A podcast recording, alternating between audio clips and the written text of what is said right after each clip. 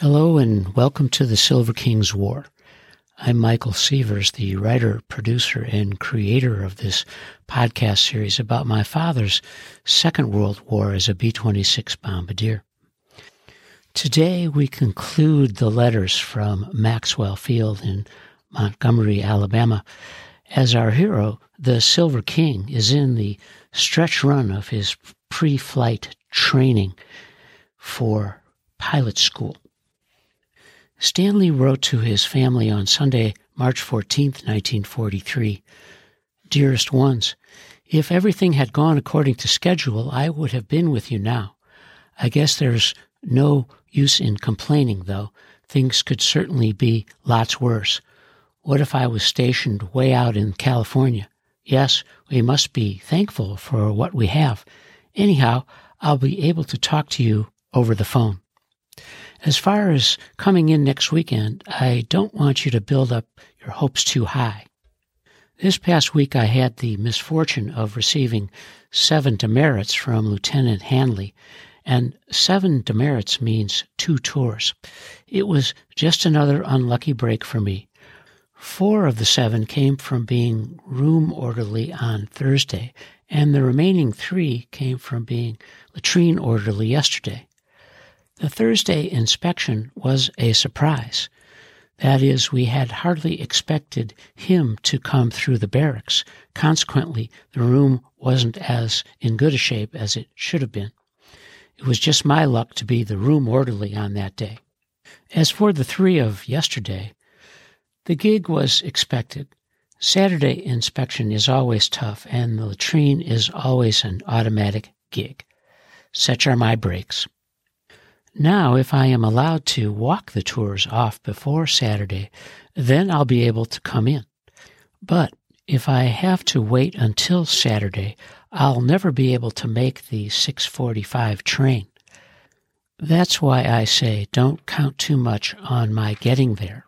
I'll try my best to make it, but at the present I just can't promise anything. As soon as I know, I'll let you know. The quarantine will be lifted tomorrow, thank goodness.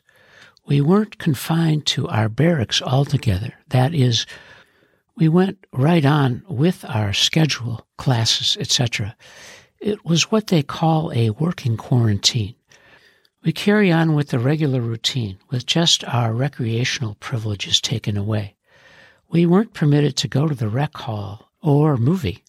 However, this won't affect my calling you today as I will use the phone in group headquarters. Friday night, when our open post was supposed to have been, I had to walk off two tours from my previous demerits. It wasn't too bad walking as the night was warm and beautiful, and two hours isn't very long. The tours come from demerits of inspection and being late to formation. It's just my luck to be room orderly on the day Lieutenant Hanley inspects. That week he inspected on a Friday. Army life, oh, Army life. It's a shame about Bluma, although I don't think she can obtain a divorce while Bob is in the Army. I'm pretty sure that's a congressional law she should let it ride for the duration. I'm sorry about the pictures. It seems I can't take a good picture anymore. Do what you think is best. Keep the camera until I get home. I know who it belongs to. I received the watch, but he didn't fix it so good. Take care of yourselves and write soon. Love to Ida. I love you and miss you. Stan. Stanley continues to count the days before departure as he writes home on Tuesday, March 16, 1943. Dearest ones, thanks so much for the swell box of candy and cakes. Believe me, it certainly tastes good, as you know how hungry I am all the time. Your thoughtfulness is appreciated beyond words. I'm terribly sorry I didn't get to call you Sunday. Each time I tried to use the phone, the line seemed to be growing twice as long. Everyone was trying to call. Sunday was a very dull day. I spent all afternoon sitting in front of the barracks watching the people on the outside go by, having a good time. It was a beautiful day, but that didn't help much. It surely would have made me feel a lot better to have been able to talk with you.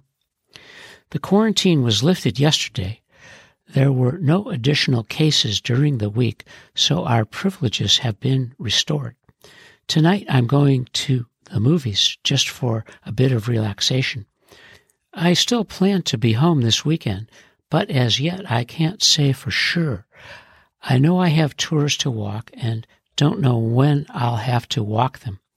I should know by Thursday or Friday and will let you know immediately. If it's too late to write, then I'll call.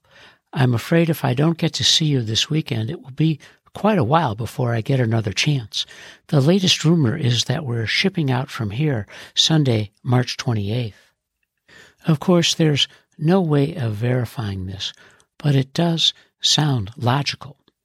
We finish academics Saturday, March 27th, and our graduation ball is on the same night. So you see, there could be some truth in it. I just hope I get home this weekend. I'm feeling fine, but just tired, per usual. The calisthenics are still getting the best of me. From the letters we've received from the fellows at primary, it's paradise compared to this place. Thank God. There is only two more days of this grind. No more news for now. I received a swell letter from Aunt Rose. We'll answer her soon. Give my love to Ida. Take care of yourselves and keep well. I love you and miss you, Stan. As our hero often writes, things don't go quite as planned, and on Sunday, March 21st, 1943, he confirms it. Dearest ones, I'm terribly sorry things turned out in such an awful mess. I guess it's my own fault. I should have known better. Christ, it just seems I can't do anything right. Whenever I make plans, I might as well forget the whole thing. From now on, I shall take things as they come instead of trying to look ahead. After walking my tours in the pouring rain last night, I went into town bent on renting a car together with two other fellows to drive to Birmingham. It was 9:30 before we got there and all the cars had been checked out. We waited until 2 o'clock in the morning, hoping one would come in, but per usual, I had no luck so we had to come back to the field. I tried again this morning before I called you. Still no soap. I wanted to tell you to come down, but I knew it would be nonsense. With all the rain to drive in for just a few hours wouldn't have been worth it. Besides, with the dance being next Saturday night, I figure we will have the weekend off and I will get to go home. It's true we'll be through next Sunday, but I hardly think we'll leave until sometime during the week. I'm not going into town today. The weather is too bad, and there's nothing to do there anyhow. I'll probably go to the movie here on the post. Take care of yourselves and keep well. Love to Ida. Love Stan.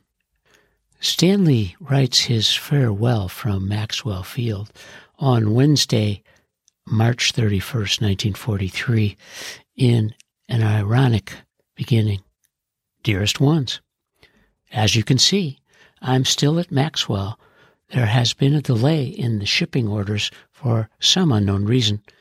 We didn't get to go as first scheduled, and it will be indefinite as to when we will leave. However, I'm positive it will be one day this week. To be frank with you, I'm not minding the delay at all. With nothing to do all day but sleep is a pleasure. We call it a furlough in the post. They crossed us up Monday and yesterday by making us take calisthenics. That really hurt, especially yesterday. It was terribly hot and we had a cross country run. Besides, we've had open post the last two nights, which has made most of us dissipated. Today, though, all of us are going to Goldbrick. If they gig us, they will have to gig the whole squadron. I received a very nice box of cookies and candy from Aunt Sylvia. It was very sweet of her. No more news. I feel fine and getting plenty of rest. Keep well and take care of yourselves. Love to Ida. I love you and miss you, Stan. This is the end of the Maxwell Field Letters season as our hero, the Silver King, prepares to leave for Lakeland, Florida and pilot school. And you are listening to the Silver King's War.